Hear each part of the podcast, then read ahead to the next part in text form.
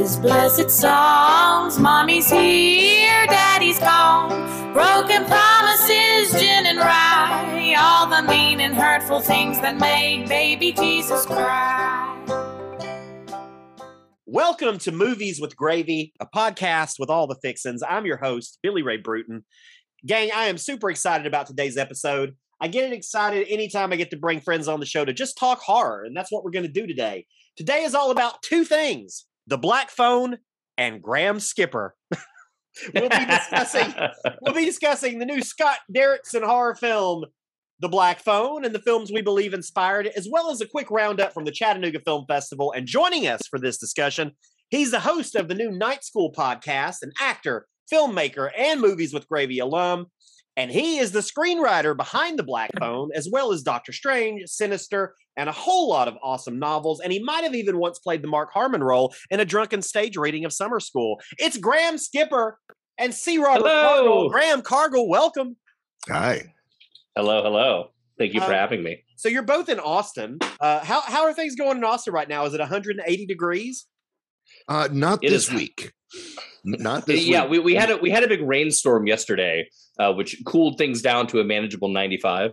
Mhm. God. I Yeah. love Austin. The weather would kill me. Well, I mean, the weather, you, there's three months of the weather where you're just like, I'm going to spend those three months indoors. And maybe if it's nice every once in a while, I'll go out in the evening. But the, the other nine months are great because the winter is very mild and, you know, the spring and fall are fantastic. So, I feel like Seattle's the exact opposite, where we have three months of of okay weather and then nine months of just intolerable wetness and coldness, yeah. So, which I'm okay with. That's my that's my bag. if that's Um, your, if that, if that, if you, if the London lifestyle is your thing, then 100%. Uh, that's one of the nice. That's one of my favorite jokes that the English tell uh, about their own weather is that summer is their favorite day of the year. Um, that sounds about right. I have I have some friends in the UK that I I zoom with regularly, and I feel like every single time we're there, it's just pouring down rain in the background, nonstop. I remember going to Fright Fest and I was like, "How is it simultaneously hot and constantly raining here? I don't understand this." Oh, I do love London, though. I would move there in a heartbeat, especially since this country just seems to devolve more and more day by day. And y'all live in Texas, so you know it better than anybody. Oh Christ! oh Almighty. boy, howdy, boy howdy. If you want an abortion or you're trans, get the fuck. Out. I mean, you you talk about that. We're getting crazier by the day. We literally just had uh, our, by the way, corrupt and under indictment attorney general talk about how he will defend Texas's sodomy law if it were to be overturned.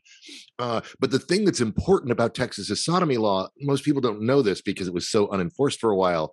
But any act outside of missionary was considered sodomy in the state of Texas. So Ken Paxton is saying that I'm going to be criminalized again. I spent 11 years of my life uh, performing thousands of technically illegal sexual acts uh, before it was finally overturned in 2003. There's people that are like, "Oh, the sodomy law, it's about homosexuality." It was like it was about that, but how they did that was criminalized everything but uh, but but missionary. So It was any about getting blowjob, freaky. any hand job, any freaky, a little ass play, sodomy. Um, you know, and so technically he's gonna enforce that on all of us Texans. Oh, that's going to work out real well. How I, Real I, I'm just curious how how long is it going to take for this like this brand of hysteria to just go away? Because obviously the majority of Americans are not in favor of you know are not pro life, and a majority of Americans are not anti LGBTQ. So how long is it going to take? Um, there, there's a real answer to this, and the real answer is somewhere in the neighborhood of five to ten years. Um, That's my thought too. and it's there's there is you can actually map it out i have a whole thing on this this is not why people tuned in but long story short there is there is a very traceable four four and a half generation long lifespan to conservatism Yeah. and it always begins you know anew with rebirth with a new conservative type of conservatism and then halfway through becomes very revisionist and then at the end of it wildly goes off the rails and after it's lost it sticks around for 5 to 10 years in this weird post um very right leaning very hateful um, uh, uh, period of time where they're not really in power, but we're still seeing the echoes of it. So the last time we saw this was the 1930s, Yeah. where you know Republicans were voted into office in 1928. They took office in 1929. We had the they had the presidency, they had uh, the Senate and the Congress, and most of the governorships. And then by 1932, they'd so fucked up the country that the country swang way left to the point we literally had to make a constitutional amendment preventing us from reelecting the same president. And but during that period of time, you saw the rise of the American Nazi Party. And like Yeah. even as late as 1939, you still had, you know, Madison Square Garden was full of like not Americans in Nazi uniforms ready to overthrow the, the government. And then eventually we finally broke that off and Republicans rebranded themselves, became pro-labor. You know, um, Eisenhower was famously pro-union, um, you know, something you wouldn't see a Republican do now. But then by Reagan, you know, you start to see the revisionism and going, well, what if we wound things back to how great they were before, but without all the things that we did before that made it great. And then you end up where we are now. And so I think we're looking at another five to 10 years before. Uh, that that brand of conservatism is stamped out, and Yeah. we get what will be a LGBTQ friendly Republican Party that wants tax breaks. Sure. It feels like they're in sort of the de- the desperate last throes. Mhm. and that's what it feels like they know their time is up they know the time of like the insecure white older white man is is up and they're just doing anything they can to Yeah. cling on to any shred of power I, I use my parents as a barometer because they are very much those conservatives. And Yeah. uh, 25, 26 years ago now, they threatened to, you know, throw me out of the family if I was the best man in my friend's gay wedding. And I was just like, well, throw me out of the, throw me out of the family then. Like, uh, you know, I, I Yeah. grew up in a Christ, a, a Christ loving household and Jesus said, love everyone and let God figure it out. And my best friend asked me if I would be there and stand by him at his wedding. And I'm going to fucking be there my parents didn't throw me out but they did uh, they did wag a figure for a while and now of course they're very very much against that and pretending that that never happened and of course we Yeah. never do that because people are allowed to do what they want to do and we're seeing that mentality be scraped out of conservatism uh, but there's still there's still some fucktards to be dealt with um, well I, thank you all for tuning in to uh, cargill graham and billy ray do politics uh, hope you enjoyed our little sojourn. Um, but we are actually here to talk about a motion picture um, called The Black Phone. Uh. I know. Uh, before we dive into our discussion, uh, I'm going to play a quick trailer for you all. That way you can get a sense if you have no idea what we're talking about. And if you don't, what rock have you been living under? Uh, but take a quick listen and we'll be right back. Have you seen this boy? My brother, he was taken. By a man with black balloons. I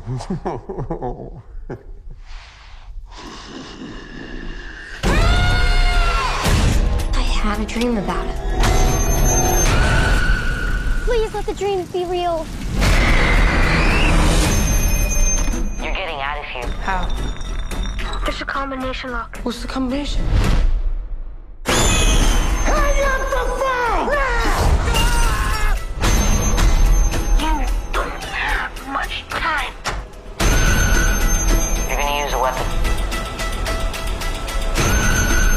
You are special, Finney.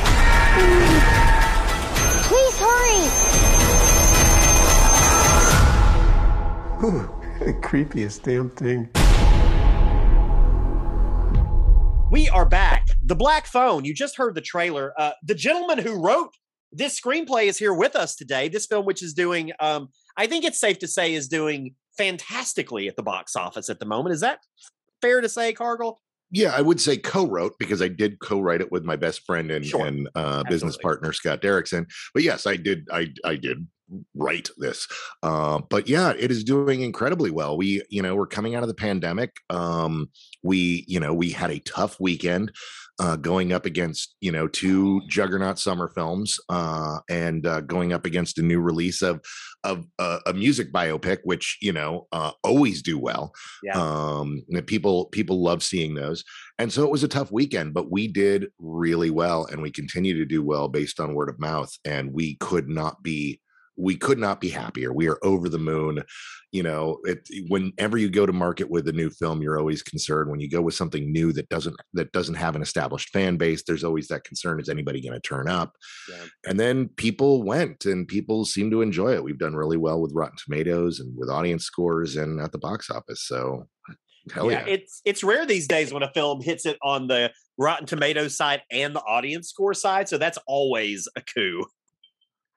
Um, definitely. yeah, I, you know, I saw this. Uh, Graham, did you see this back at Fantastic Fest? I don't think you did. did you? No, I saw this on. Uh, I saw this like a couple days ago for the first Oh time. wow! So you, it's it's fresh. I saw it at Fantastic Fest, uh, which I think that was the very first screening ever. Was it not, Cargill? It was that was our Yeah. world premiere. I knew I knew as soon as I saw it at Fantastic Fest, I had a I had a strong feeling it was going to do well. It just just based on the odd. I mean, it's hard. You know, I know the audience reaction at Fantastic Fest is a little biased because of the type of festival it is, but Oh the response was so it was just I just had a feeling it was going to do well. Uh, Graham, it's fresh in your mind, and it would be weird to have Cargill do it. So why don't you tell us, Graham, what the Black Phone is about? What is the Black Phone about? The Black Phone is about a uh, small community uh, in in uh, suburban America where uh, they are currently encountering a plague of a a gentleman known only as the Grabber, who is abducting children. These children then disappear, never to be seen again. Uh, presumably, they are killed, and as we find out later in the film, and, and spoilers for the Black Phone. Yes, no, are we spoiling things? Um, I as long as long as we give people warning and they have the ability to skip, then that's fine. Okay. Well, you if you're listening to this, go see the Black Phone. Just go see it and then come Stop back it here. right Um, now. Go see the Black Phone, then come back and finish listening. Um, but yes, as we discover, uh, these uh, uh, children are in fact being murdered by this mysterious grabber, played by Ethan Hawke in what might be my favorite role he's ever played. Honestly, um, and uh, we end up following one uh, young man who is uh, abducted, like so many others, by the grabber. Um, he comes from an abusive household, uh, and and he and his sister have a very strong bond. Um, so strong, in fact, uh, that his sister, um, who who appears to have some sort of psychic powers, uh, is is um, able to to sort of help uh, solve the case in uh, attempt to solve the case in getting him freed.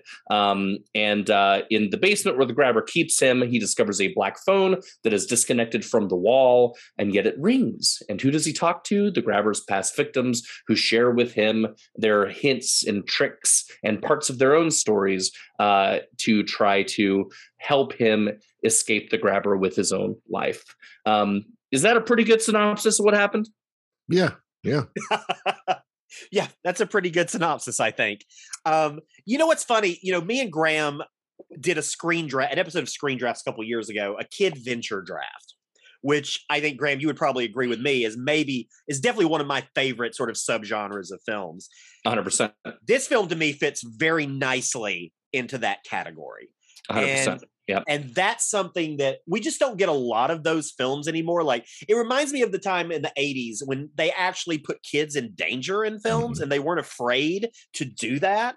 And I long for that time because those are the films I grew up on. And now Hollywood is just too, I don't know, too scared, too nervous about, you know, people having a fit about it. But I, I'm curious, Cargill, uh, from your perspective, um, was that, I mean, is that something that you were conscious of going into? I know this, and for folks who don't know, this is based on a on a on Joe Hill's uh, book, The Black Phone. Um, so uh, it is ba- that is the original source material. So when you were going into this, I'm curious, what was that the sort of like idea of kids in danger, that throwback feel to like the 70s, 80s? Was that something that was consciously in your mind when you were going at it? Oh, absolutely. Uh, Yeah. I mean, it's one of those things that I recently was forced to, you know, kind of sit down and think about, you know, my body of work as a body of work because I've gotten to that point in my career where I started out and I was just, you know, I'd been a film critic for 10 years and oh, now I'm a novelist and I'm a screenwriter. Well, now I'm a guy who's made five movies. I've published five books, four novels, and a short story collection. So I literally, if I got hit by a bus tomorrow, I have what somebody would call a body of work.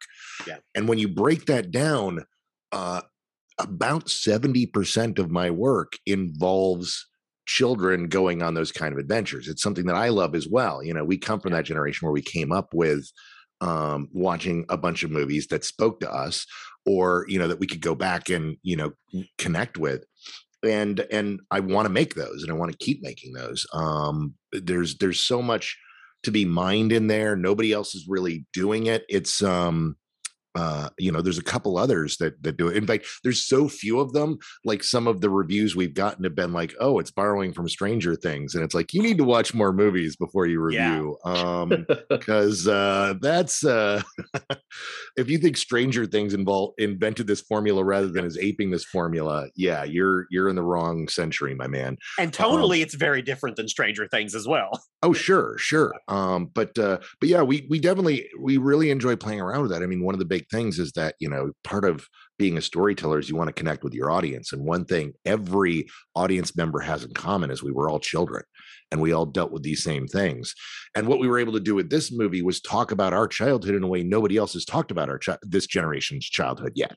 And so we talk about things that I've had I've had audience members you know it, i've had people reach out to me you know privately or walk up to me after screenings and they are shaken by it you know? They were taken back to what it was like to get the belt from mom and dad when they got in trouble. They were taken back to what it was like to have those violent fights on on school grounds where a kid would get his crack head cracked open and nobody would have anything happen about it. It was just kids you know fighting you know? Uh, it wasn't at that big a deal um, as it is today, and back to a time when we were scared of serial killers coming to take us because they were, Yeah. and our parents were still st- sending us to school anyway. And so we were able to take that whole kind of dynamic of what was great about those kids in peril movies, but then superimpose our own childhoods onto that and really mine it for something that could connect with audiences, would have this feeling of authenticity, and then simultaneously also be fun because you can you once you get the relationship of this brother and sister you're in and you love these kids and you want to see these kids get through this horrible thing uh, and that's what people that's what you want when you go to the movie theater is to feel something as well as you know experience a story Yeah. And so this film is set in 1978, which, eh, as you just mentioned, like, I feel like this was a weird time where it's that transition between the time when parents were like, were let their kids go out and do anything. Like, as long as you're back before the sun sets, as long as you're back before the streetlights come on Yeah, exactly, exactly. And this is in that weird time where, like you said, serial killers are a thing now, and like it, it's a real concern. And like now we're in that sh- they're in that shift of like, oh, do we let, do we let the kids go play? Do we protect the kids? And it's like that's interesting to me because I don't see that time depicted very much in films outside of documentaries. Yeah, it's not. And and it was that's why it was such prime ground when when me and Scott kind of came to the conclusion of where and when to set it and how to do it. It just all fell into place because there was just all this great stuff that like so much stuff that you know we wanted to put in there but just would feel forced, you know, because we had so much stuff to play with. Uh, you know, something I, you know, we just couldn't find a place for in here was one of my favorite childhood things that so many people from my generation remember, which is your parents saying, go and choose a belt or go out and make your own switch. Oh, Um, yeah, you're Oh, shaking your God. head. my Alabama brain is tingling. Yeah, it's like, oh God, oh God, I remember that. Because if you came back with one too small, you were going to get it even worse. So you had to pick, you had to choose your own punishment, which is almost worse. Uh, but yeah, but we wanted to, we we want. There's so much. stu- It's such fertile ground to play in, and and so we were able to pick the best stuff that really fit for for this film, and then really kind of just make it feel authentic to the time. So much so in, in ways that I didn't even expect. Like uh, Chris Gore reached out to me from Film Threat, Yeah, yeah. and he grew up um, a few blocks away from a kid that was taken at this same exact time Oh, by wow. by a child killer who famously kept the children for weeks before killing them. And Oh, wow. so they literally, you know, some of the kids were kept for up to 19 days uh, before they were murdered, and uh, um, and it was never solved. Uh, and so he grew up in this neighborhood with this famous, you know, this guy could still be out here. Yeah. Um, yeah, Yeah, that's terrifying. I mean, a lot of those guys could still be out there. There are a lot of those folks who were never caught. Yep. Um, they could all still be out there. I'm also curious. So, you know, obviously you're adapting a work here, which you've done before. I mean, Mhm. you know, obviously it's not as extensive as an adaptation as something like Doctor Strange, where you're having to do it based on this whole pantheon of Oh, lore. Um, what is your approach when you're adapting someone else's work? Because you're a writer yourself. So, wh- how do you go into that, and how beholden are you to what's in the book versus any kind of newness that you're wanting to bring as a creative? Well, the thing, the thing to any adaptation is you got to get the soul right. You have to ask yourself, what is it that audiences have connected with this already? Why did I connect with this? What is essential to this story for it to be that? Like, what is essential to Doctor Strange for it to be Doctor Strange? What is essential for the black phone to be the black phone? And then after that, details are malleable, and the details, uh, you change details only if there's a better way to do it or a more updated way to do it you know something something doesn't ring as true anymore or you know you look at things like john carter of mars which is one of the greatest science fiction works ever made so much so that it's been ripped off so much that when they tried to make it as a movie it felt tired and old because all of the best bits had been mined by star wars and star trek and and and portal fantasy galore um so you want to you want to go ahead and make sure that it's ad- adapted for the people that are watching it and that it's going to deliver what they what people that don't know that material will want from this material because you're also making a movie for them too you know? So we had to make a movie that if you love the black phone you wanted to see this. So what was essential? A ghost phone and a killer having him in the basement. The fact that you know in the original story it was a clown we changed because of the times because you know it had come out and um you know, Joe had felt that, you know, when he had written the story, it was 20 years after it had come out, 15 years after the TV movie was made, and no one was thinking about clowns. And so nobody thought a thing of it. But, you know, coming out several years, just a few years after the remake of it, all of a sudden it's like, oh, everybody's going to think Pennywise. So let's change it. Well, how do we change it? Well, we'll find something that's better, which Joe came up with. Um, and then Scott really did an amazing job on. Uh, but uh, you know um that's that's the key to it is you've got to get those core elements straight and know that that the details can be changed but only if for the better. And if you follow that formula you can make something that the people that have read this thing and love it go oh wow this is the thing. Like anyone who loves the story goes man that sure was joe's story. Even joe feels that. Joe's like my god you guys took my story and you expanded on it and it, you, you made the story that was in my head um, and then uh, uh, people who were unfamiliar with it were were tickled because they didn't feel they there was something there that was just for fan service. Yeah. Graham, this is recently, I mean, this is most recently in your head. I mean, well, I mean, it's in Cargill's head in general, but it's most recently in your head in terms of having seen it. So I'm curious, at, at being this is your first time a couple days ago, what were your sort of initial, sort of instant takeaways? Yeah. Um, well, it's funny, you know, not having read the story and and really knowing pretty much next to nothing about it, aside from the very basic premise going into it. Um, I I immediately thought of of it, and maybe this is jumping the gun a little bit, um, but I I immediately thought of it, but I, I thought of it because um, it's it's such a story about about kids having to face something extremely adult on their own. Um, and and to me you know we were talking about kid venture stuff before um that that to me is so appealing because as a kid you know you you both are terrified of that eventuality happening of there's something where your parents are not going to be able to help you Yeah. but you're also really excited by that you know you you go like we used to live right next door to a a patch of forest. And so my friends and i used to go into the forest and we'd go hunting for witches and we you know and, and like what would happen if we actually encountered a witch? I don't know you know but we kind of wanted that to happen. Um and and but, overall the feeling that i got from this now granted i'm a horror fan um but it was it it was the most warm blanket horror movie i've seen in a really long time. It made me as a horror fan feel really good um and I don't mean that to say that it wasn't scary because that's the whole point is it was fucking terrifying and it was really emotional and it packed a huge gut punch but there was something about the care in my mind with which the the characters were handled and with which the victims were handled that that really put you as part of that crew. And then when you're part of that crew and part of that team and and they're able to ultimately overcome the bad guy um it just it's it it just it made me feel all warm and fuzzy I I that was my main takeaway. And what was so cool was, you know, I'm sitting there in a packed theater and I'm looking around and I'm seeing like 13 and 14 year olds. You know, I, I saw a couple of probably 10 and 11 year olds that were there with their parents. And this is one of those really golden, like Goldilocks movies where you can totally see it when you're 13, but it's really going to fuck you up. And you can handle it if you're 10, but it's definitely way too scary for you at that age.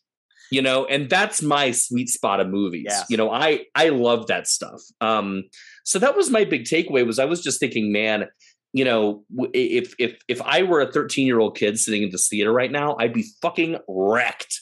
And and I love I just I love that. I love that for horror.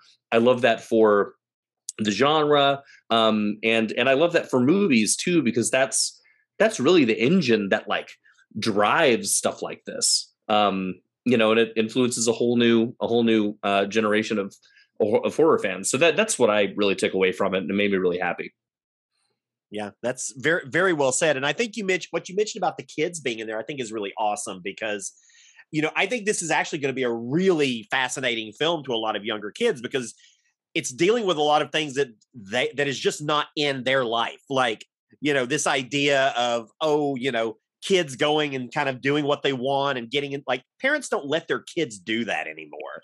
Like it's a very foreign concept to them.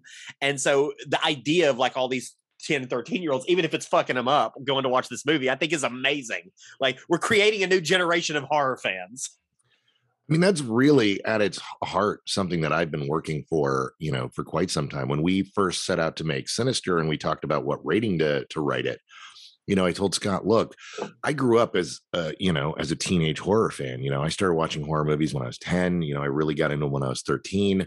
Um, and there that's a big reason why I'm a horror filmmaker and a horror storyteller is I love horror. So I want to make horror movies that, you know, 13 year olds can watch. And so I was like, let's make a movie that's PG 13. So we wrote a movie without any sex, with, you know, minimal blood. Uh, it's uh, almost entirely in your head. Um, you know, no, uh, uh, no nudity, you know, no swears. Uh, we had uh, Ethan add an f bomb to our, uh, our our script in an ad lib, but we made a movie that was functionally PG thirteen, and then the MPAA looked at it and said, "Yeah, that's a rated R movie." um that's too scary for kids and we were like uh, you know jason blum pulled us aside and said look we we, we get to put that on the poster like you know um that's a win. If they say it's too scary you made something good.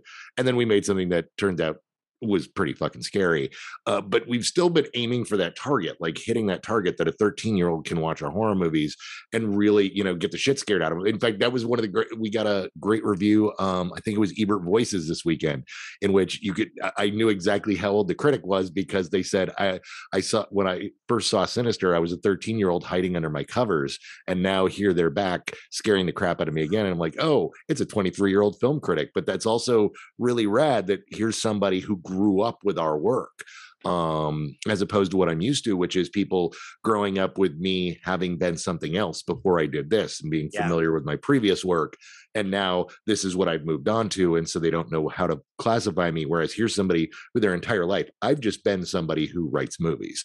Uh, so it's it's interesting.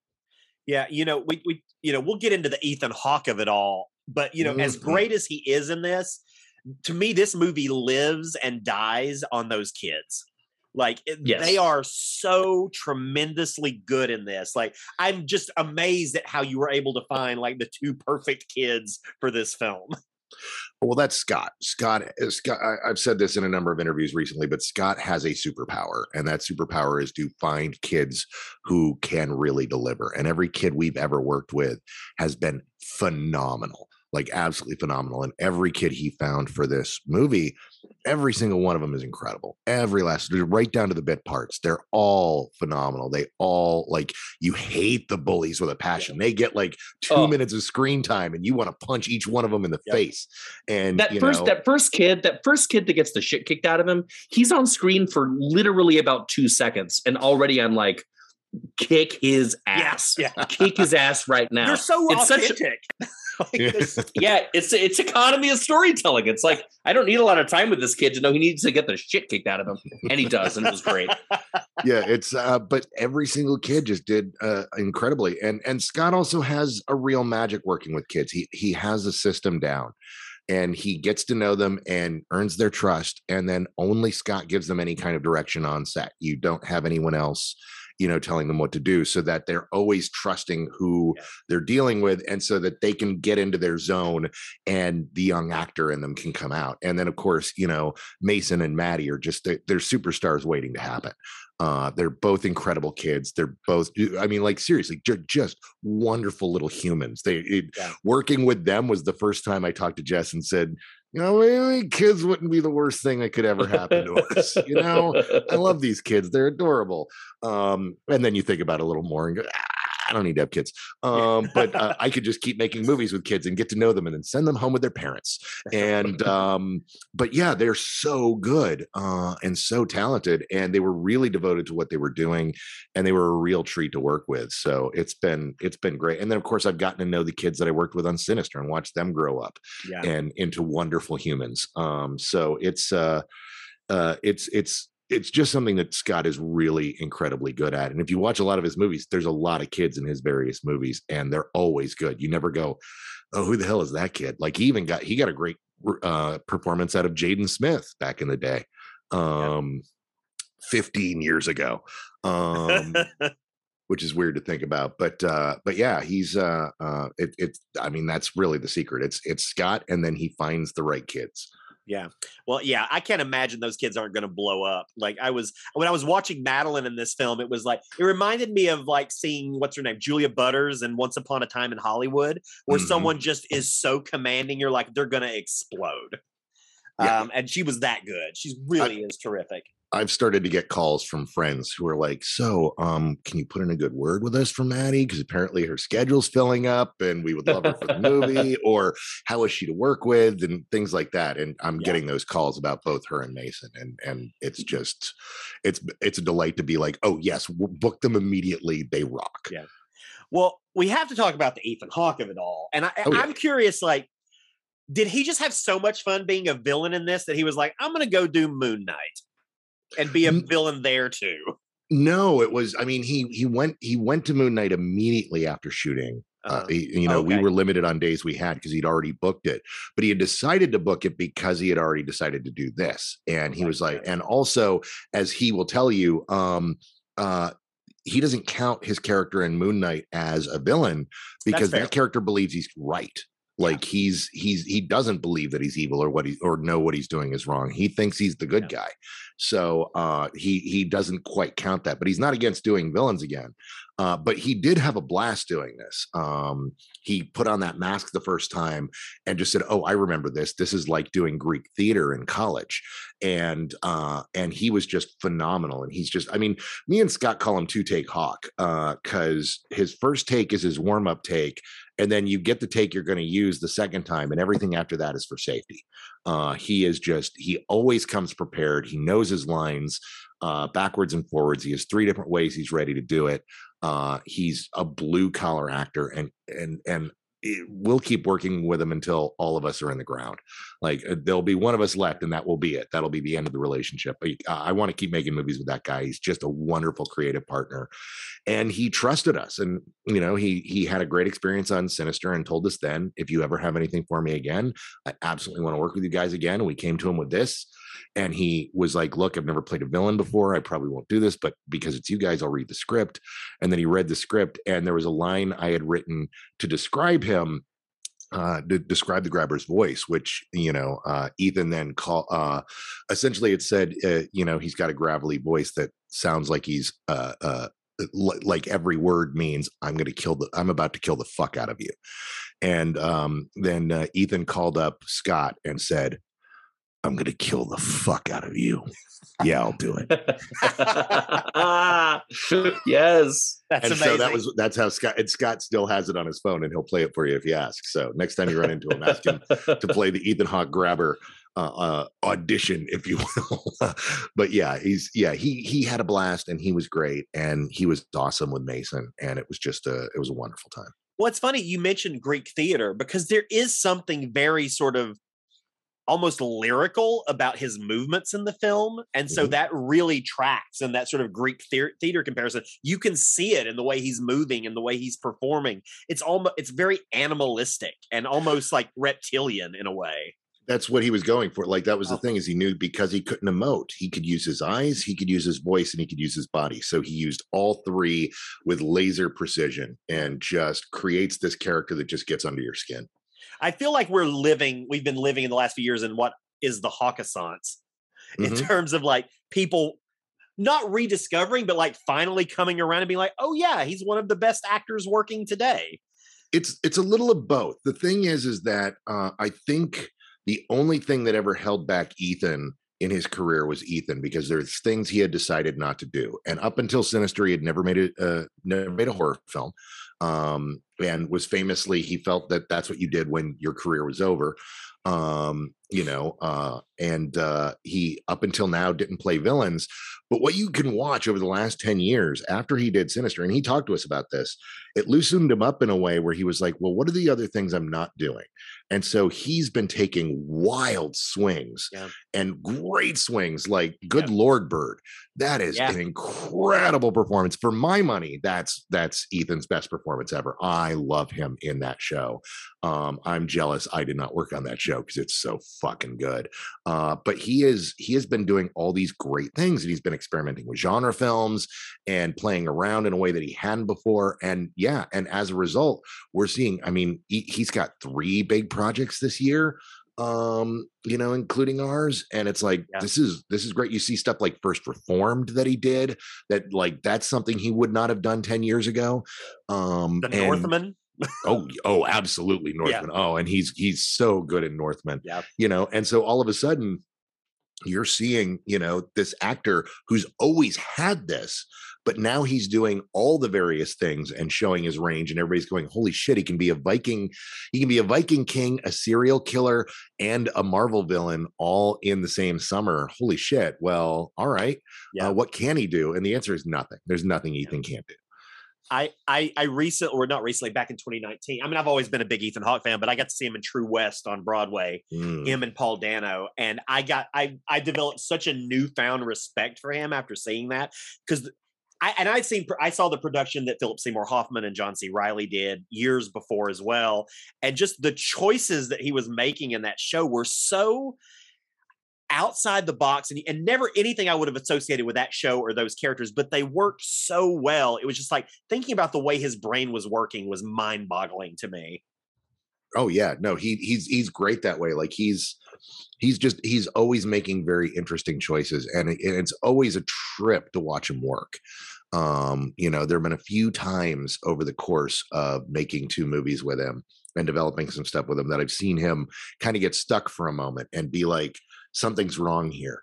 And then watching how his brain works to figure out what's wrong with the scene to get that scene to work. And it's always something simple um you know i remember there's a scene where you know um uh in sinister where he was uh just outside there was a dog there were ghosts ghost kids you know he's freaking out he's coming in he's having an emotional breakdown and he's trying to he's come inside and talking to his wife and he's like something's wrong here. And he realizes you know what? I've just been outside. I've just fallen on the ground. Let me put some dirt on my hands and then i'm going to be washing my hands off while we're having this argument and having this mm-hmm. breakdown. And then once he starts doing that the whole scene comes alive.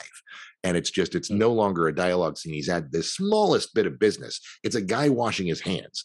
But in doing so it really ties in from the last scene and makes it feel you know authentic and it was all just from this interesting choice he made and he just he literally put his hands in the dirt and rubbed them up in dirt so that he could properly scrub and make it look legit on camera and he did that for a couple of takes while he did it and every time he nailed it after that and and watching his brain work and the choices he makes is is such a delight Yeah, yeah, he's he's exceptional in this. I mean, and I'm not going to go too deep into. it. I I've always had a a my motto has always been any movie that has James Ransone in it is automatically a three star movie, regardless of anything else. You're going to get at least three stars if he's in it.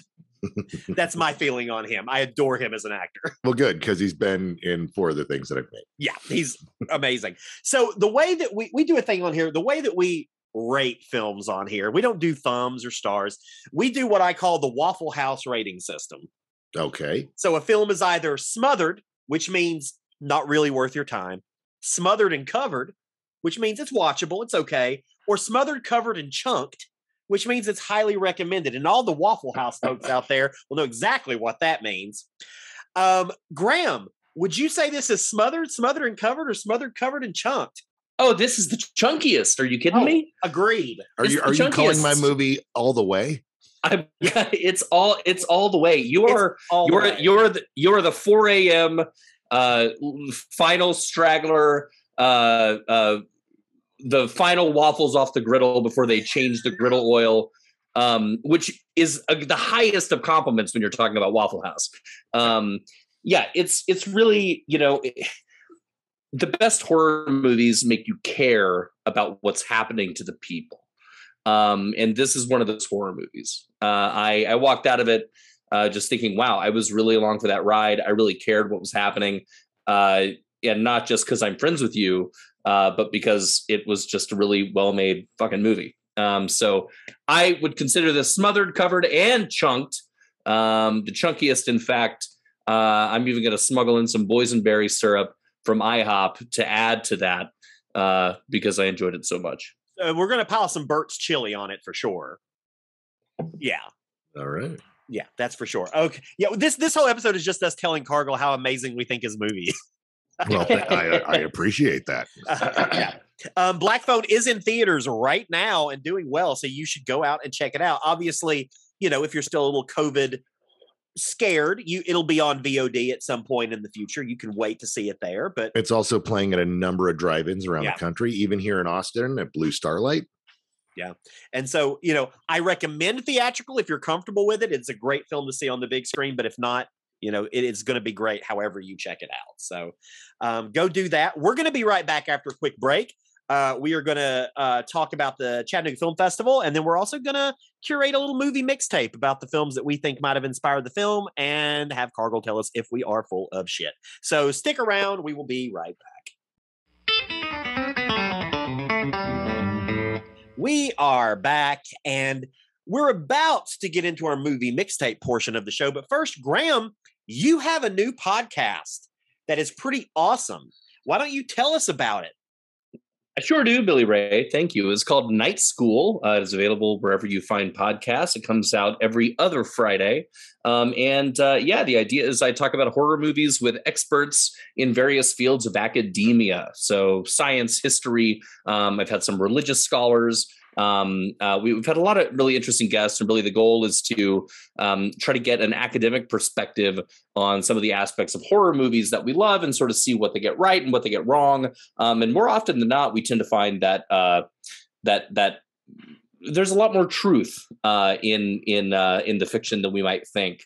Um, like for instance, we had an astrophysicist um, and the the uh, uh, science advisor on Battlestar Galactica talk to us about the Alien franchise. Um, I just spoke to a colonial American historian about The Witch today. Um, so uh, re- really interesting stuff. I had a uh, a reverend and theological scholar talk to me about martyrs, uh, which is a really fascinating discussion about uh, theological philosophy and stuff. So it's really nerdy. Um, we talk about horror movies. Uh, all the guests are really interesting, and and I try to keep stuff uh, pretty varied. Um, yeah, so I'm I'm really enjoying doing it. And like I said, it's called Night School with Graham Skipper, and it's out every other Friday wherever you listen to podcasts. Are are Cargill and I considered academic enough to ever be on the show? Is the question. Like I I've seen Congo a thousand times. Does that qualify me to talk about it? I mean, you know, I, I'm halfway Well, to an associate's in uh, uh, in community college uh, that I dropped out. Okay, of see, there you go. ago. That's there it. you go. I'm sure we'll I'm sure we'll find something. I'm sure we'll find something. Yes. But yeah, it's awesome. You should definitely go check it out. It's a really cool podcast, and uh, there's nothing quite like it, which is what I want in a podcast. Um, Cargill, do you have anything that you have to promote, books or anything of that nature? I mean, not specifically. I mean, I am an author. Uh, if you ha- if you're listening to this and you're like, I love the Black Phone, you might love my latest novel, Day Zero. uh, which is about a. It's uh, fucking great. it's it's about a robot uh, nanny on the last day before the robot revolution who has to decide whether to join the revolution and fight for his own freedom or protect the boy that he is programmed to love um uh, it's another one of those children's stories uh i also have a fantasy series called uh, uh dreams and shadows with the two books dreams and shadows and queen of the dark things which is about a young boy who makes a wish that ends up impacting his life uh, for the worse uh, overall, uh, but sends him on wild fantasy adventures with awful, awful, horrible things. So uh, those are that. And if you listen to podcasts, which clearly you do, I have a podcast called Junk Food Cinema, uh, where me and my buddy Brian Salisbury uh, talk about what we think are generally underrated films, or dig into what is considered junk food and and treat it with the respect we think it deserves. Yeah, Brian, who has also been on this show. We love Brian. Um, yeah, check all that stuff out. I mean, I'm sure you've never thought of this, Cargill, but some of your books sound like they'd make good movies. Oh no, I've never thought of that. That's that is a that is a thought that has never crossed my mind, and certainly my pocketbook. Yes. well, you know, let's go ahead and get into the mixtape portion of this. This is kind of our curation of so let's say that you're you're sitting home you're bored and you're like you know i really want that black phone vibe and i've got 12 to 16 hours to kill for a movie marathon. These are the movies that we're going to recommend to you. Graham and i each have three films that we think could have should have or did inspire the black phone. We're probably very wrong on all of them but that's what's great about this. Uh, graham you're my guest so i'm going to give you the option. Would you like to go first or would you like to go second? Well, I like hearing myself speak, so I'll go first. Go right ahead. Um, so the first movie in my mixtape, I mentioned in my tweet about this movie. Um, but that first film, and also a film that I tried to play on the Kid Venture draft for screen drafts, but it got veto or uh, commissioner overridden, uh, is one of my favorite movies of all time, The Sandlot. Wow. Um, from from the get go, uh, because the thing about the black phone is that this is not all pure horror. The, there's a good, you know, serious chunk of the beginning that all living with these kids and dealing with their personal lives and their personal situations. That's what makes us care about them so much. Um, they deal with bullies. Uh, they deal with with uh, abusive households. Uh, they deal with parents that don't understand them, um, and they deal with things that to them are extremely important. But maybe as an adult, we might say, ah, you know, don't worry about it, whatever. Um, and to me, that's what the Sandlot's kind of all about. It's about kids having to come together and deal with something that the parents uh, are are either oblivious to or don't care about. Um, and so yeah, that that's why it just that that whole first section um, where where we're just experiencing uh, them them living before the grabber gets him uh, is uh, it, it just kept screaming the Sandlot to me. So that's that's my first pick for the mixtape movie. That's an interesting choice. I certainly I mean, I love the Sandlot, obviously, um, but I never, I never thought, but it makes total sense. Cargill, what do you think about the Sandlot as an as a possible inspiration? Uh, no, no, it is not. Uh, it is. It is one that if you were programming films that tied in, that would totally work. You are killing me, Smalls, but uh, uh, but no, it's it's one of those movies that came too late for me and Scott. You know, uh, Scott's older than I am, and it, it came just you know I I didn't watch it till later in life because when it came out, it was just this kids movie about kids playing baseball, and it was not. It had not gained that mainstream notoriety. Um, you know, it kind of fell in with those um, big little league and um, rookie of the year Yeah. you know it was that 90s era oh kids playing sports you know um, and then we moved into dogs playing sports Cool. and uh, you know it was that kind of era and so it just kind of fell in with those and then after you know i noticed that there were so many younger film fans who were quoting this movie and making references to it that i was like this is no throwaway film i need to watch it and then i was like oh this is a great movie but no i would not call that one of the principal influences Yeah, Graham, you failed. No, fine. Right off the bat. Wah, wah, Wah, wah. Don't worry, I'm gonna be fail. I'm gonna be failing a lot too. I base my pick sort of off the energy and sort of the vibes that I'm getting at certain parts of the movie. I'm generally jotting down names of films, and so my first film is a film. I, I guess I'm I'm putting it on here because I mean, it certainly deals with a kidnapping, and I I think there's some similarities in the way the film uses the killer in interesting ways. And so my film is uh, from 1988. Uh, if you are Dutch, it is Spoorloos. If you are not, it is called The Vanishing by George Mm. Sluizer. And this was remade in the in the 90s with Jeff Bridges and Kiefer Sutherland. And um, it's about a young couple who are on a drive. They stop at a uh, petrol station and um, they're apart for just a brief time and uh, the woman goes missing. And so the rest of the film is sort of a, a cross cut between her husband sort of trying to fi- obs- becoming obsessed with trying to figure out what happened to her and the killer who uh, is maybe the most interesting complex and bizarre killer i've ever seen in sort of a serial killer type film and um you know is a normal person except when he is a sociopath and i love the way it sort of bounces back and similarly in the way that the black phone bounces back between you know him stuck with the killer and then the sister and um and then the ending of the vanishing is just horrifying and traumatic because then the husband is sort of faced with like the ultimate sophie's choice of does he really want to know what actually happened to uh, his young wife and um yeah this it was just one that energy wise sort of flowed with me in that i don't expect it to be right but it's on my list. And it is incorrect. It is a great film, and uh, I do think uh, uh, that is a that is another interesting choice that would definitely pair well with this, but not an inspiration. not an inspiration. Graham we're we're we're, we're losing real bad. We're not doing well so far well, you know, I, I got to say that I, I was definitely leaning more towards, uh, uh, sort of like you said, movies that feel like they have shared DNA or that have the soul of this. Um, and so my second film is a little bit older, um, and it's a film that, as a child, absolutely terrified me. Um, and th- I don't know the uh, year that it came out, or I would say it, um, but that would be Disney's "Something Wicked This Way Comes." oh that's 1983 83 thank you. Yes. I um there's something dreamlike about once we're in the grabber's basement.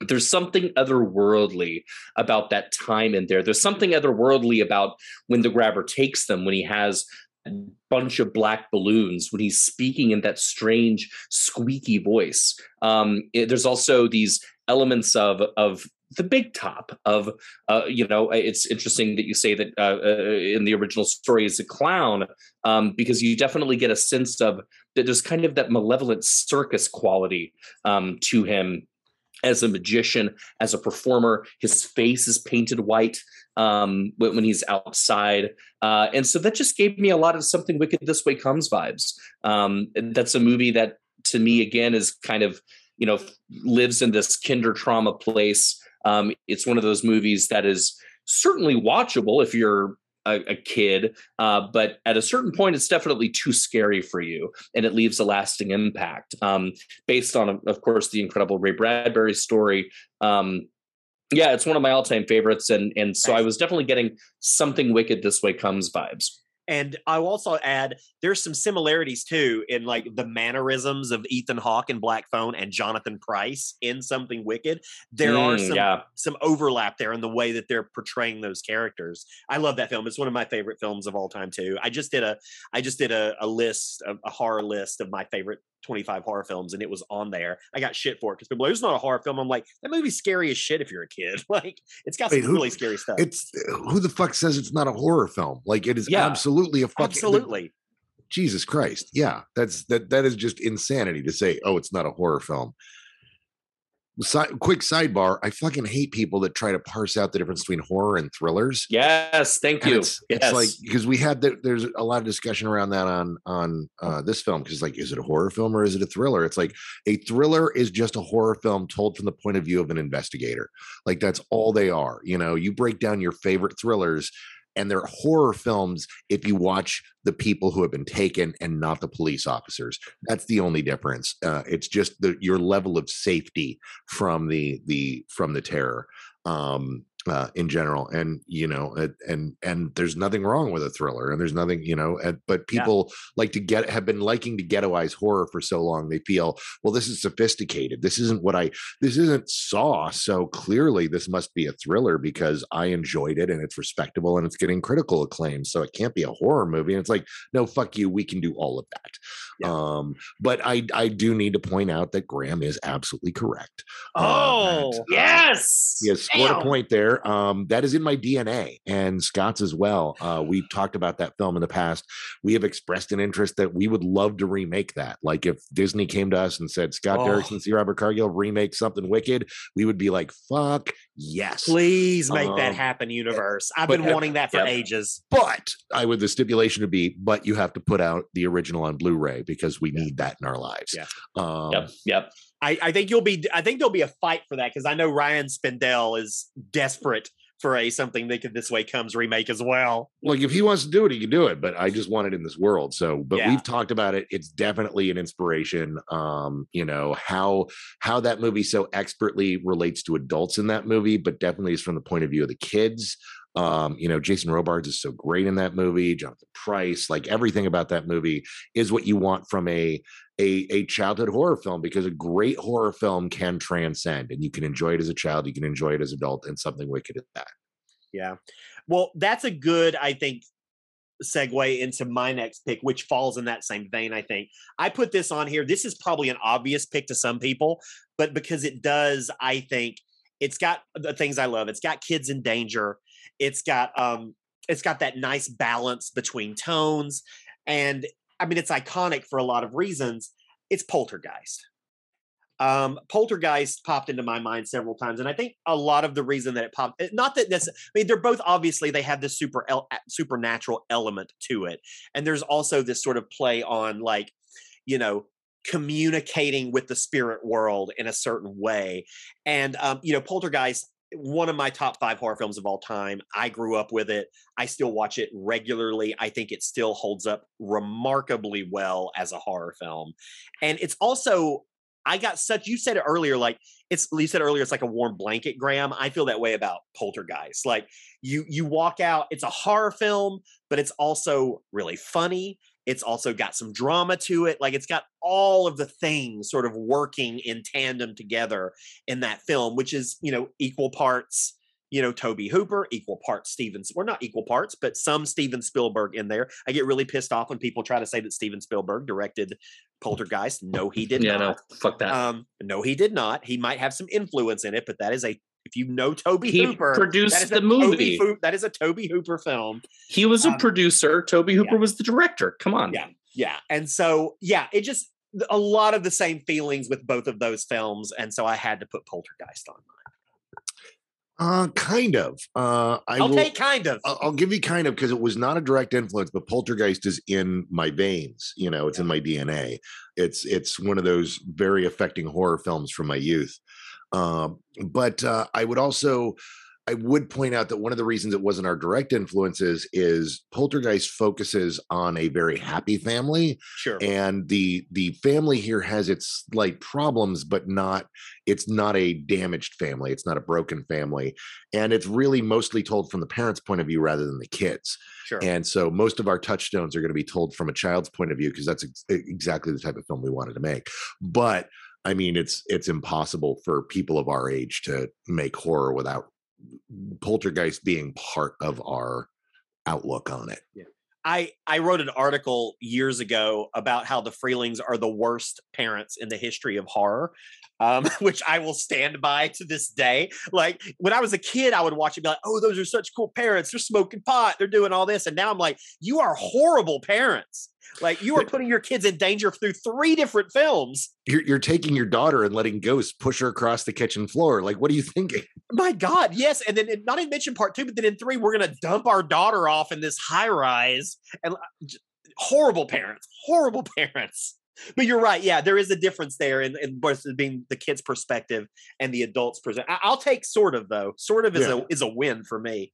Uh, Graham, are you going to knock it out of the park again with your third and final entry? Well, I sure hope so. I'm I'm going to cheat a little bit here uh, because okay, so spoiler, spoiler, spoiler. I cannot stress enough spoiler. Um, the scariest moment in this movie to me is when he decides he's going to, despite warnings on the black phone, walk up the stairs. And when the stairs have been left open, and what he sees is he sees the grabber with that horrifying frown mask asleep with the belt in his hand. Yeah. It's one of the scariest, truly most horrifying images I've seen in a really long time in a horror film. And without getting too much into things like family histories and whatever, um, there's a lot there, right? And so to me, the the piece of cinema that sticks out the most to me is not a whole film, but actually a part of an anthology.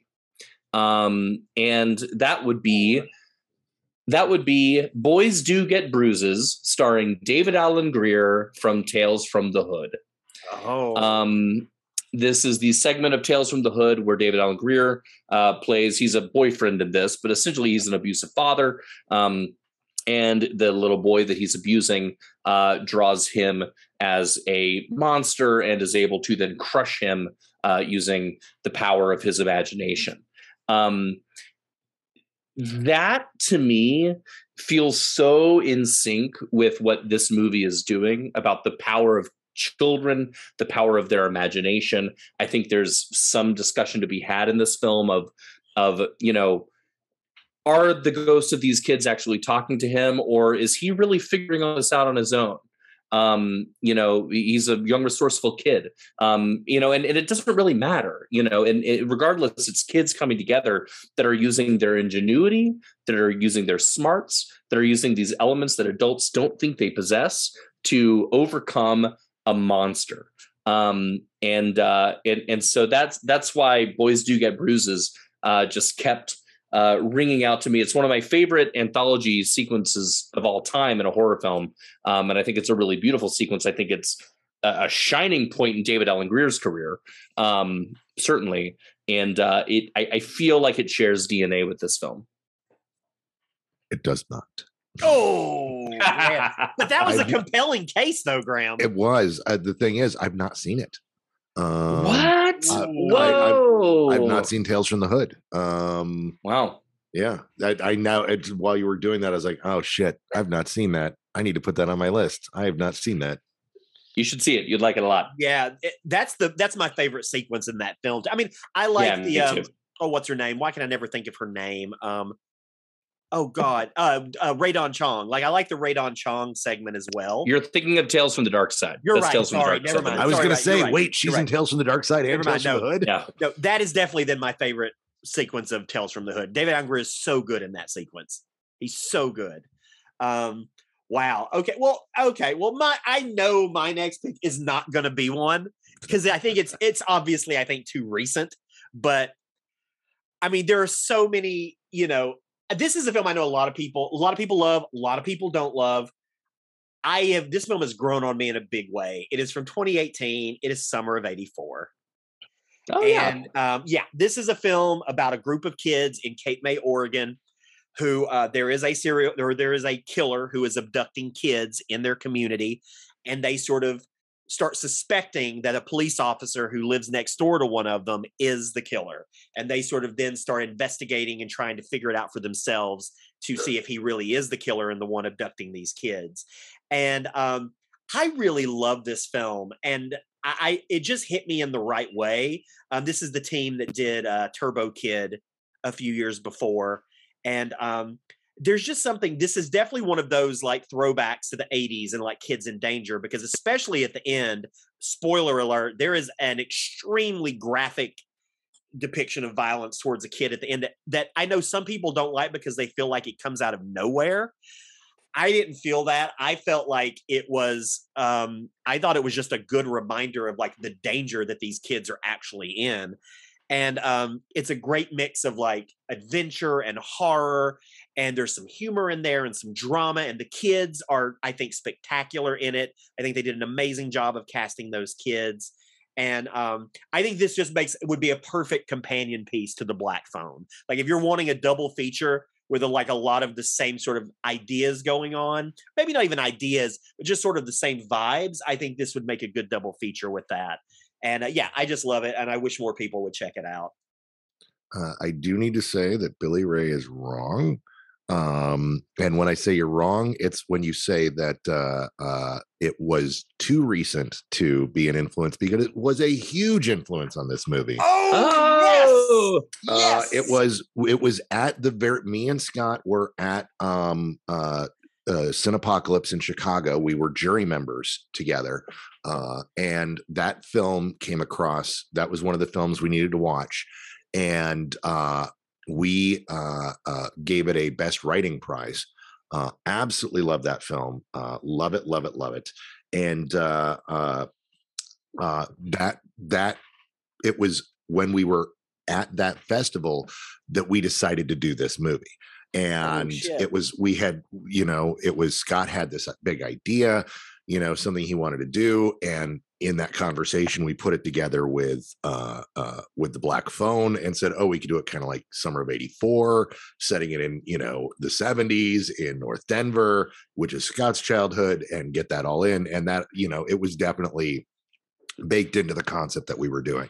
It was definitely an influence. Seeing it done right, it's a wonderful film. If you've not seen it, you owe it owe it to yourself. RKSS is fantastic. I adore them, uh, and uh, yeah, that film was definitely an influence on this movie.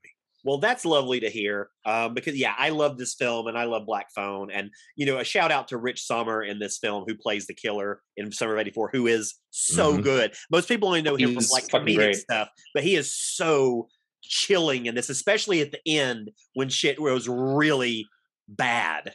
And I love the, the ending of this film. What he, I won't spoil it, but what his character does at the end of this film to the kid who's left, like the horror that he instills in him for the rest of his life is one of the most incredible endings to a horror film I've seen. It's just chilling. It's so good. So, can I give you guys my three movie mixtape of things that were direct Yes, influences? I would hope so. Yes. All right, let's kick it off with the movie that inspired the whole movie. Uh, a movie you would not guess unless you heard an interview with me or Scott, but Truffaut's 400 Blows.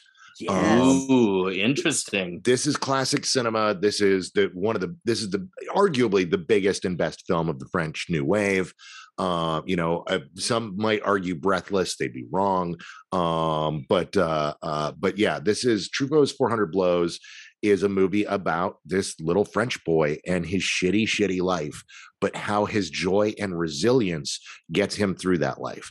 And that was the core of what Scott wanted to do. He wanted to tell a story of his childhood and the resiliency of youth and how fucked up his youth was. And so many of the things in the first act come straight out of Scott's actual memory, you know, things that actually happened to him or things he witnessed. Uh, and we wove that into a narrative a la, you know, 400 Blows with that concept of that character being Finney, being this kid whose strength of will and whose resilience and whose love for his sister helps get him through this, what is a terrible life. You know, it is a shitty way to grow up. And, uh, and so he got through that. And so that would definitely be one of them. And we can't talk about this without talking about Stand By Me. Yep. Um, you Yep. know, Stephen King Stand By Me. And the biggest, you know, it's it's in the news, so I can actually say Scott wasn't supposed to say it, but then you know, Stephen gave us the heads up, the thumbs up on that.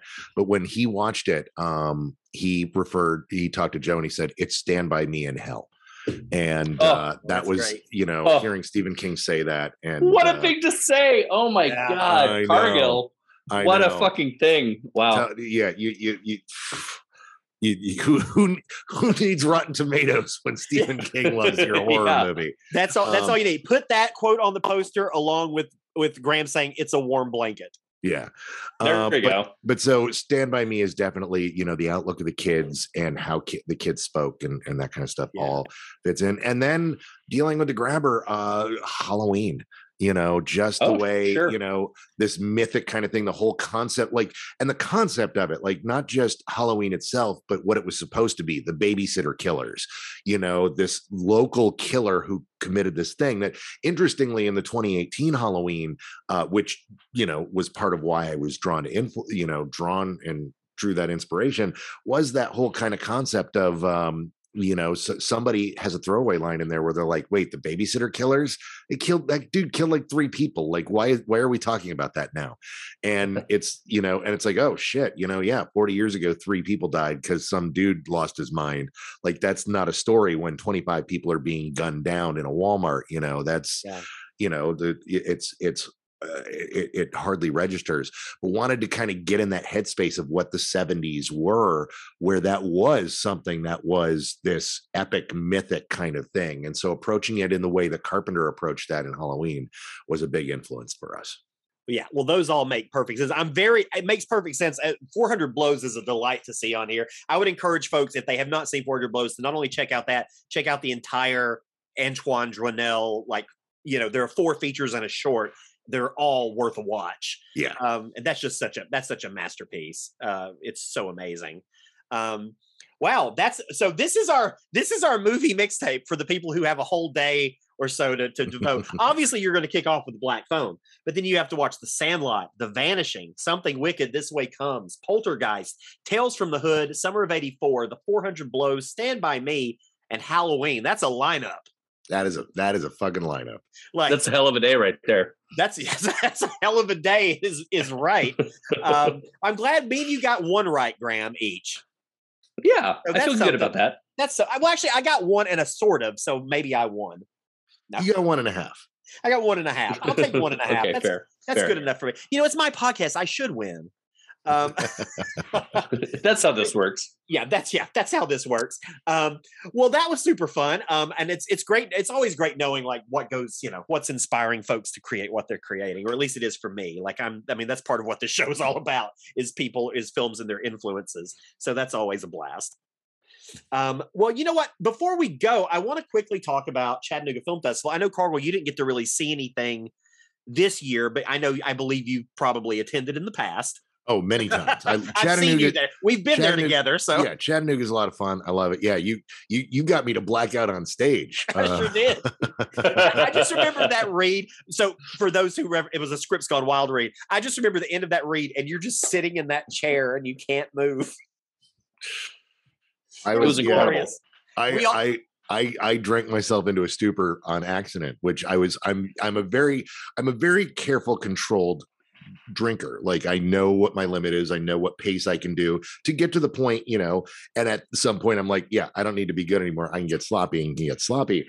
But someone was they were tossing around beers and like, here's a beer, here's a beer. Hey, Cargill, you want a beer? And I'm like, I can have a beer. And I, you know, had a beer and was sipping it and slammed it on stage. And uh, you know, for comedic effect, called for another beer and slammed it on stage. And nobody told me they were 12% beers. And uh, Yeah. so I was now miscounting because a 12% beer, for those who don't know, is roughly about three times a normal beer. So what I thought was two beers was closer to five or six. And so I just turned into word salad, which the audience found hilarious. And my wife Yep. started thinking I was going to die in public. um, and then I completed the script read and don't remember any of it. Well, that that would be the best one ever. But I will tell you, we did a virtual read, and I'm not going to say who the the actor is. Uh, I don't want to embarrass him. But um, we did a read, and I don't even remember what the read was. I just remember Larry Blamire was part of it.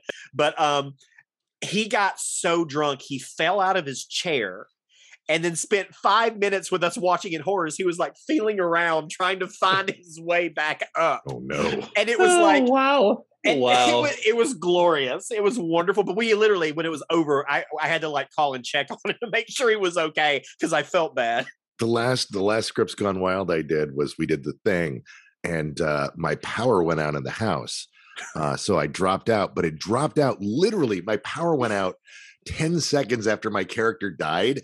And so my phone starts blowing up like, did you just nope out of the thing when you died? Did you Yeah. And people like, wait, can, can we leave? Did you just leave?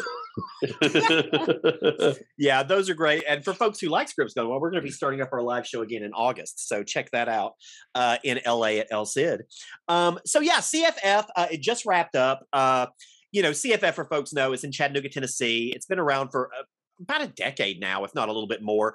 Uh, they've really focused more on genre films the last few years than they are anything else. Um, I specifically wanted to shout out because our buddy Graham Skipper had two films in the festival this year and also did a really awesome uh, Godzilla chat for folks at the festival. Uh, he's a big Godzilla fan. I think that's an understatement. Um, I saw The Leech, uh, which I believe that was the world premiere. It was the world premiere. That's Yeah. correct. Yeah. Uh, Eric Pennycoff, uh, Graham is in that alongside Jeremy Gardner. Um, I I adored it. I thought, I, like I, I told Graham earlier, I think it's his best performance that I've seen so far. Um, I it's just I think it's Eric's best film. Um, I I really really dug it. Graham, The Leech. Can you tell us anything about it? Yeah, I mean, thank you so much. I'm I'm super proud of this movie. Uh, you know, Eric reached out to me about it and said basically, "Hey, I've I've got these two roles. Uh, one I think is for you, and one is for Jeremy. Um, and I've acted with Jeremy in a couple of films, but we've never really gotten to like go head to head. Um, and and I read the script, and immediately it was I was just totally in love with it.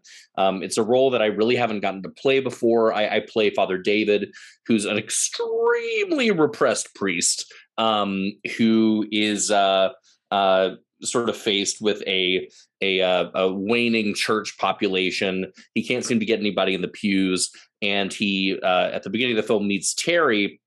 Who's a homeless man uh, who just needs a place to stay, and uh, David inviting him into his home in the week before Christmas. Yes, it's a Christmas movie. Um, uh, David inviting him into his home uh, very quickly spirals out of control, um, and uh, really horrible things happen. Uh, it's it's a really great film, you know, and I mean this is you know it's an independent film. You know, Eric, I know really. Um, you know, had to had to pull together a lot to make it happen. Uh, but I mean, we filmed this thing at the height of the pandemic. I mean, this was before vaccines, you know, and Eric's calling us up saying, "Hey, do y'all want to come fly to Indiana?" You know, I I certainly hadn't been on a plane, um, you know, and we were following all the safety protocols, you know, and getting tested, you know, every three days and all the stuff that that was mandated. Um, but what was really cool was we were all shooting in the same house where we were living. So, like, it, when you see the film, you know, the film that the room that I sleep in uh, is where I was sleeping as a human being. Uh, same with Jeremy um, and, and his wife Taylor and, and everybody. So we all ended up forming our own little bubble. So after you know the first like five six days of filming, we all knew that we were good to go, and and we were we were all in this bubble together, and it was really nice uh, in in the thick of the pandemic to be able to be around other people, and we could have movie nights, and we could you know uh, be talking to others that weren't our immediate family members. Um, it was a really special film, and uh, uh, it's one of the things that I love about it is that you never really know who's the bad guy, who's the good guy, and who am I rooting for.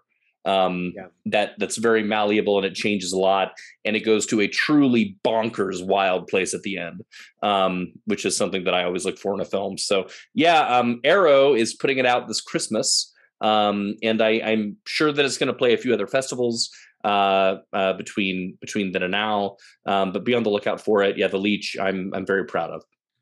Yeah, that's it's awesome. It really is. And you, when you say the ending is bonkers, that's an understatement. Um, I I would love to see it at Fantastic Fest. I sure would too. I would I too. think- I think that would be a blast. But you also had another film there too, which I did not get to see. Um, I was going to try to fit in a day, was not able to yet, but I want to check it out because you're in it with also another friend, Lisa Wilcox. Uh, so Yep. talk about Mystery Spot.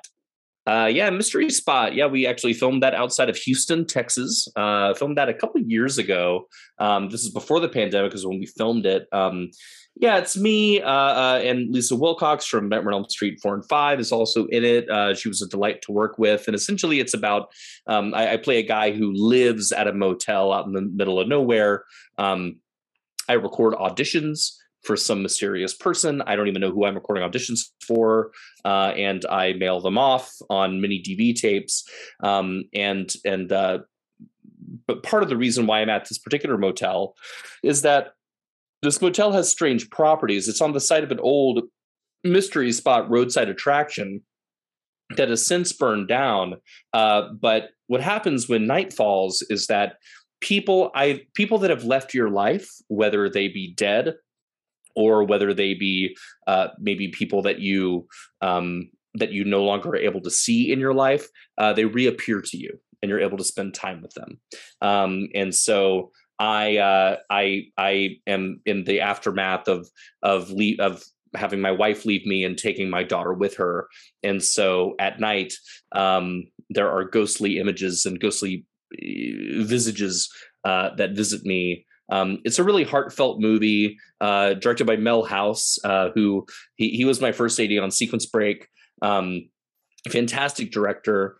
Um, and he uh, he very kindly asked me to be involved in this movie. Um, and he really wrote a, a, a script that was uh, uh, it, it it had a lot of had a lot of heart and had a lot of soul, um, and is really trying to say something.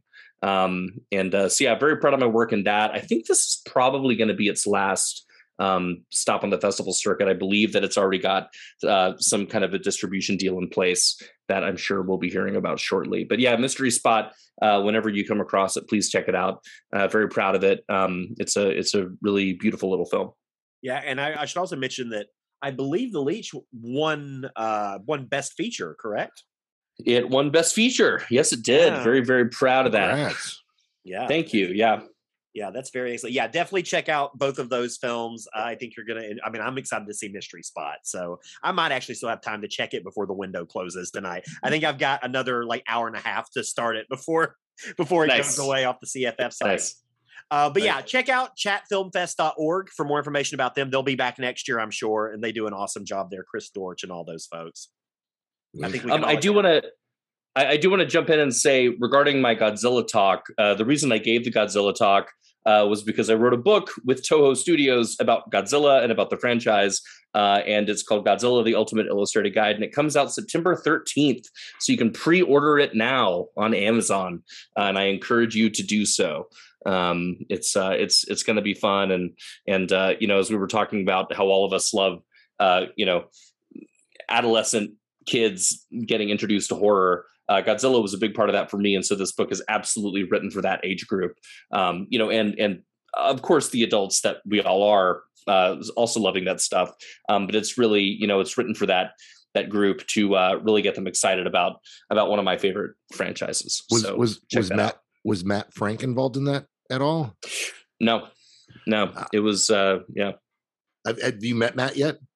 I have not met Matt. He's a local. He's a local artist here in town that runs in the same circles that we do. Who is he? He is an artist for Japanese Godzilla comics, and he is. Uh, well, we have to meet. yeah, Let's- yeah, you, yeah. No, like he literally. I mean, come on. Yeah, he he he has what le- easily the largest Godzilla collection in Austin of anything and everything Godzilla related. So Jesus. Okay. Well, we Graham's have to mind meet. is blown. Yeah, this is great. This is great. Uh, Do- doggy doggy play date with Godzilla um, Graham, where can folks find you on the socials? at Graham Skipper on Twitter. Yeah, Twitter's where it's at. I do, and I'm going to ask Cargill the same thing, but I want to encourage folks if you're a screenwriter, you should be following Cargill on Twitter because you're about the most 100%. that helpful, generous person on Twitter when it comes to that. I mean, it's it's really remarkable. But where can folks find you there? You can find me on Twitter and Instagram at Massawyrm. That's M A S S A W Y R M. That's right, and I encourage you to do so. Um, quick, quick plugs. Uh, Incinerator is back on July seventh with our episode on Jennifer Jason Leigh, where Sam Inglis and Jason Sean do battle, incinerating her films one by one until only one remains. And it was wild, and it did not go the way I expected. Check it out. Um, and then on Letterboxd socials at Movies with Gravy, we'll put up our mixtape on Letterboxd for you to check out, and it will be available to you there. Um, you know, thanks for listening, Graham Cargill. Thanks so much. That was so much fun. Thanks Thank for having us. No, and Yeah, go see thank you. Black Phone. Go see Black Phone. It's in theaters now and for a while longer. Check it out. I'm sure you're going to enjoy it. And till next time, y'all come back. You hear? Movies with Gravy is hosted by me, Billy Ray Brewton, and produced by Ryan Barrell. Theme song is Country Roses by me, Billy Ray Brewton, and Flannery Whaley. Don't forget to rate and review us on Apple Podcasts and join our Patreon army at patreon.com slash incineratorpod. And remember, movies are great, but they're better with gravy. Y'all come back now, you hear? country roses, blessed songs. Mommy's here, daddy's gone. Broken promises, gin and rye. All the mean and hurtful things that make baby Jesus cry.